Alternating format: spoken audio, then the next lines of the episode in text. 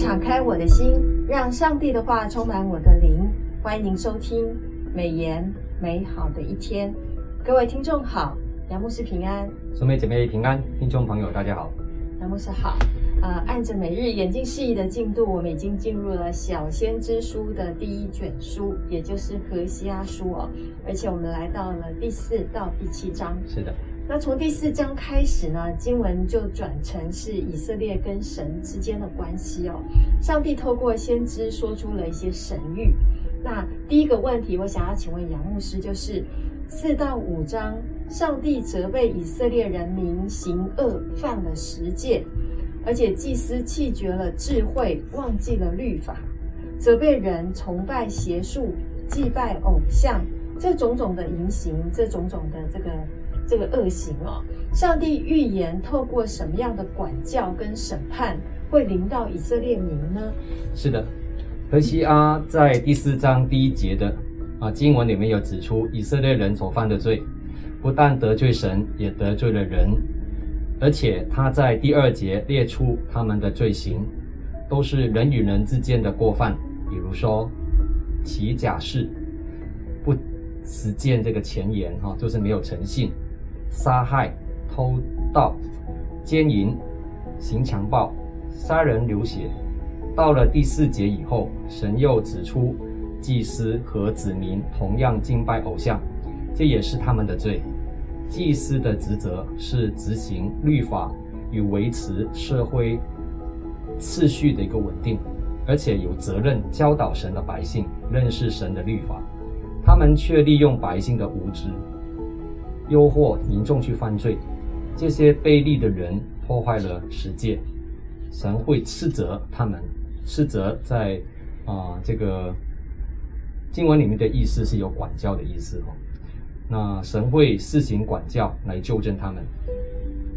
大卫鲍森牧师在就业中南特别指出，神会透过以下几方面来管教他的百姓啊。第一，缺粮。就是有一些的啊粮食短缺的问题，因为百姓膜拜多产的女神，神当然应该让他们看见淫乱的性行为无助于农作物的一个收成，他们接二连三的好几次啊都农作物欠收哈。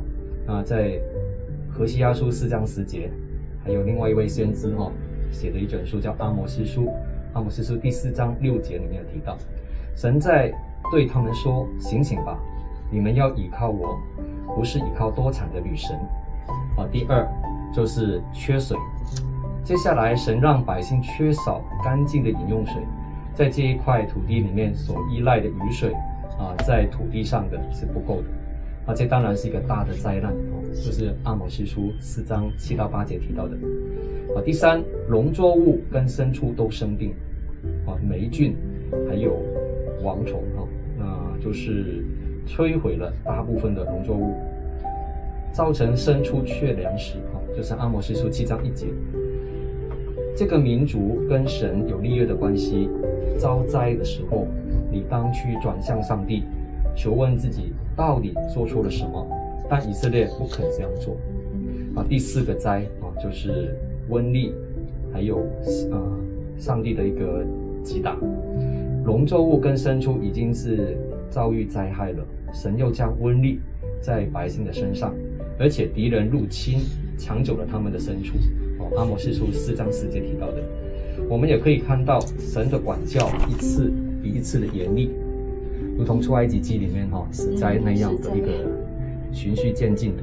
现在连人都直接受到伤害，但他们仍然不肯归向神。第五，上帝用暴风雨引起火灾。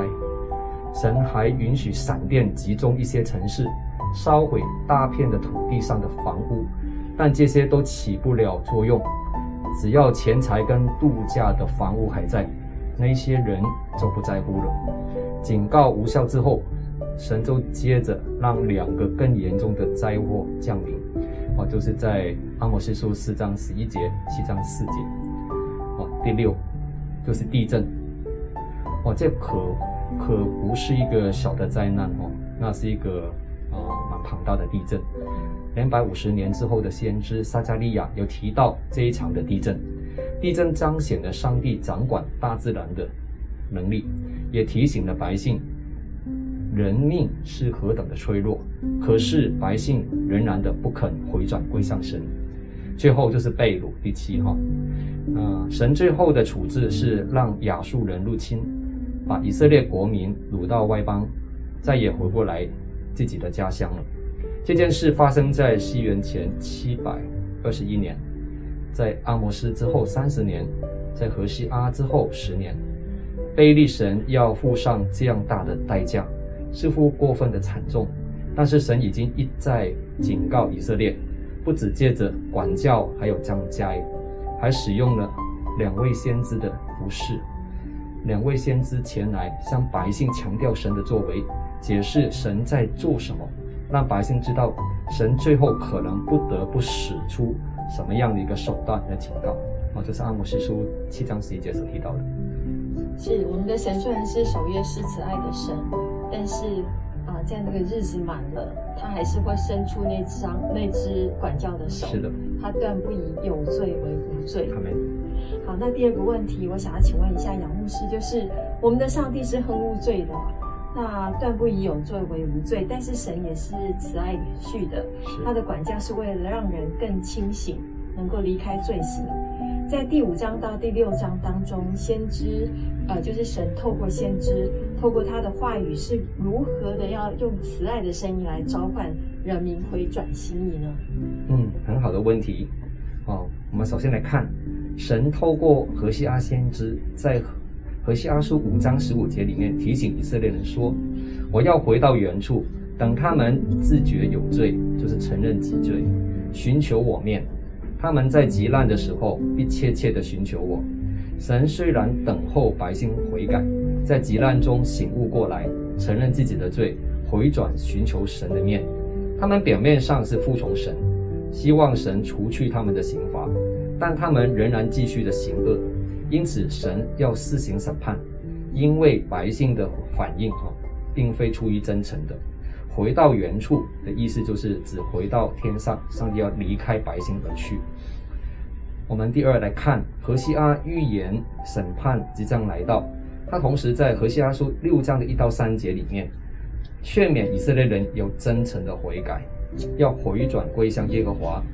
借着这样的警告，实际上何西阿是说还是有希望的，尽管神会执行惩罚，他更令。为向他的人复原，他要医治他的百姓，为他们包扎伤口，复苏复兴他们。只要他们竭力追求认识耶和华，有时我们可能会觉得自己走得太远了，我们犯罪的次数过多或过于严重了，不可能再得饶恕了。但是何西阿先知对作恶的以色列人啊的上述的一个劝谕表明。只要我们肯回转归向上帝，神仍然会饶恕我们的。是我们的神还是一再的对我们发出慈爱哦。是，就是不管我们有犯了多少次的错，这个错错的这个行为，但是我们不能拿这样来当借口。是的，是。啊，我第三个问题想要请问一下杨牧师，就是我们的上帝是鉴察心思、查验肺腑的，在第七到第八章里面，面对以色列的伤痕累累，上帝他想要医治我们。但回转的光景，就刚刚提到，杨牧师有提到，这个以色列民并不是真实的悔改哦，是的啊，而且不是上帝所喜悦的。这种虚叫做虚幻的回转，指的是什么呢？是非常好的问题。好，第一，我们来看神对他的百姓说：“以法莲呐，我可向你怎么样行呢？犹大，我可向你怎样做呢？”因为你们的良善如同早晨的云雾，又如树上的甘露，这是何西阿书六章四节所提到的。在上帝的眼中，无论是北国以色列、南国犹大，百姓的良善，良善的意思是慈爱的意思。回转的光景是假的，好像是早晨的云雾，又如树树上的一个甘露，象征百姓的悔改是肤浅的，而且是短暂的。第二。当上帝真要医治以色列的时候，想要使他的子民从苦境转回的时候，他们却露出恶行，比如说在河西阿书七章一节所提的，他们行事虚谎，内有贼人入室偷窃，外有强盗成群骚扰，北国谋朝，川魏啊迭起啊，显示政治是败坏。美言的作者沈怀恩牧师在八月三号的研经释义里面也指出，祭司也从事政治的阴谋，他们企图推翻政权，协助政变，使后继当权者达到野心而欢乐。他们用虚谎来迎合首领的欢心，却忘记应该劝导人归正，引导人真实的敬拜上帝。就是何西阿书第七章三节。第三。在以色列的历史里面，最后的时期，十一年内就死了三个国王，二十年内死了四个国王，他们就是撒迦利亚、沙龙、比加辖，还有比加。在北方王国的前期，也有几个国王被他们的继位者杀害、暴死，还有不知道是神秘的死去啊，不知道为什么。